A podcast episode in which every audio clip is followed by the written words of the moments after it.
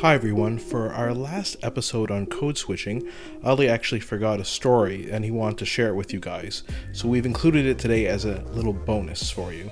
Enjoy. Listen, man, I want to tell you something that hit very close to home. I was playing a Pakistani character on a show. Uh, I think it was an ABC show, very you know one episode, and I it was some you know son uh, you know, nephew of mine who was named Asif. So in my Pakistani accent, I said. I don't know where Asif is. Asif is hiding from us. He owes me money. Something like this. Light accent, nothing too crazy. I was called in to do ADR. ADR is audio dubbing, where you dub over mm-hmm. uh, or you add audio where it wasn't uh, recorded. And they said, listen, the two detectives who questioned you said Asif, and you said Asif.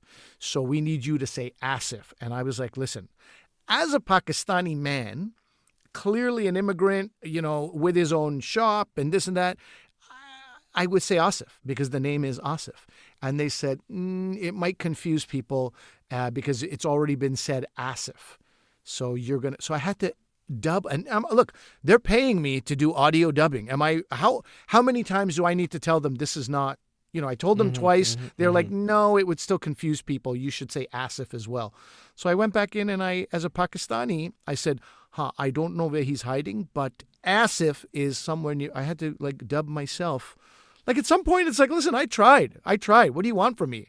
Am I going to d- deny myself a little payday after trying twice?